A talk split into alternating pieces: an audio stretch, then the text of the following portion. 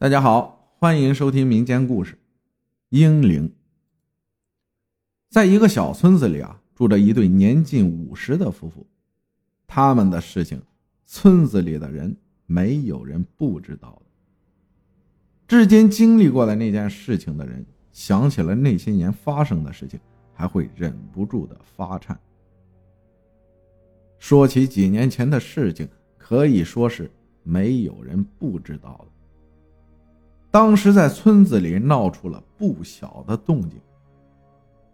那个时候，张伟奇才二十三岁，和妻子结婚几年后，便打算要一个孩子。后来张伟奇的妻子顺利的十月怀胎，生下了孩子。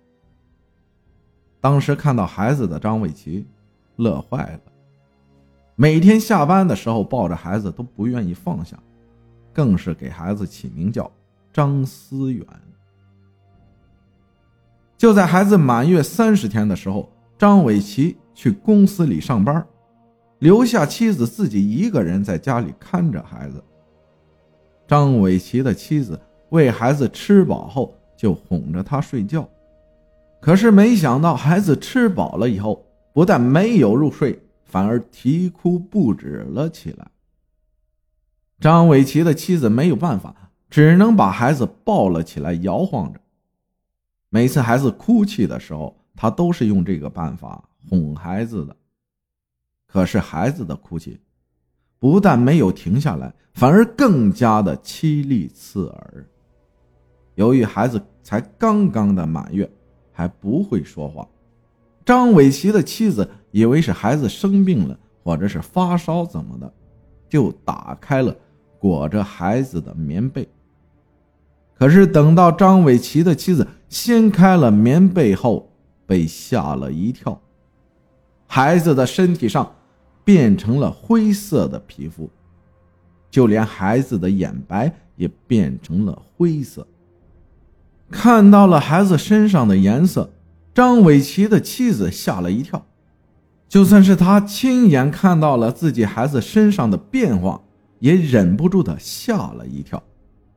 张伟奇的妻子跌坐在地上，看着孩子愣愣的出神，给张伟奇打了个电话，却也没有打通。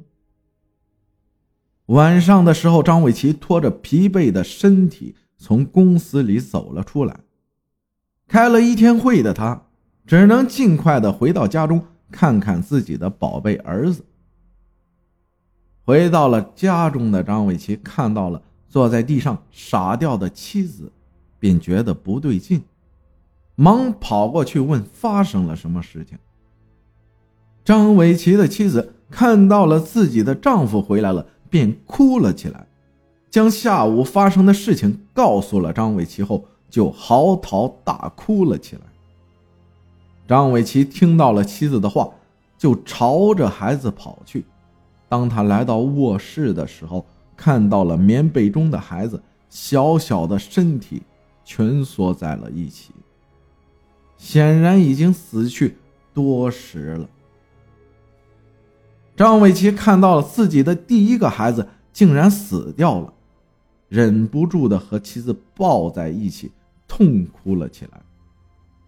他的心非常的痛，但是作为家中顶梁柱的他，只能强忍着自己心中的痛楚，安慰着妻子。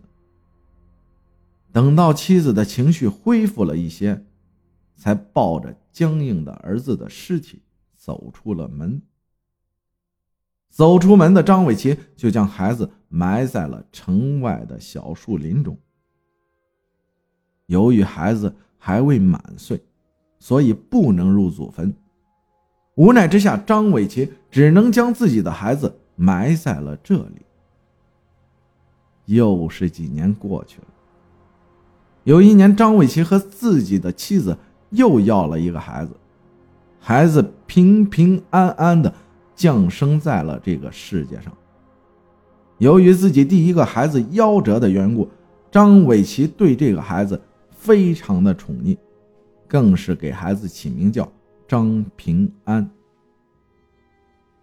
孩子一天天的长大，直到孩子开始学着走路的时候，张伟奇才带着他来到了外面。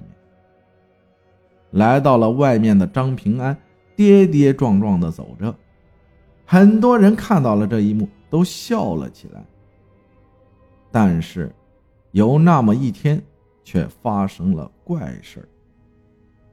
如今的张平安已经学会了走路，那天张伟奇带着他去外面玩的时候，和熟人聊了起来，便让孩子在自己的身边玩。张平安走到了旁边婴儿的身边，便摸着他的脸，摸摸他的头。但是下一刻，张平安突然将孩子压在了自己的身下，撕咬了起来。起初张伟奇和熟人以为是两个孩子在开玩笑，便也没有当一回事。可是当婴儿的惨叫声传来的时候，两个人才觉得不对劲。从那儿以后，张平安的名字就在村子里传开了。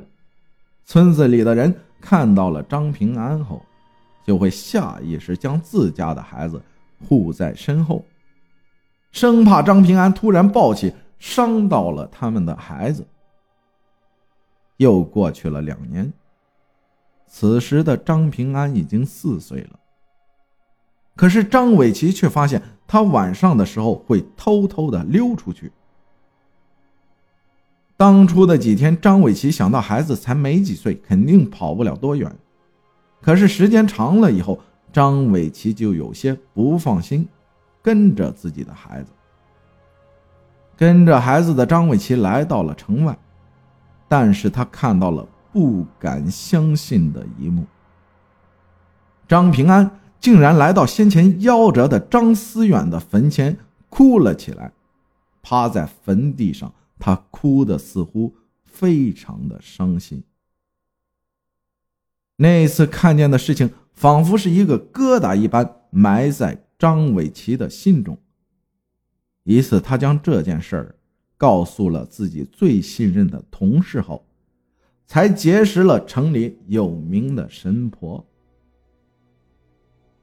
神婆是个眼瞎的老太太，虽然她看不见，但是她能掐会算，什么事情都瞒不住她。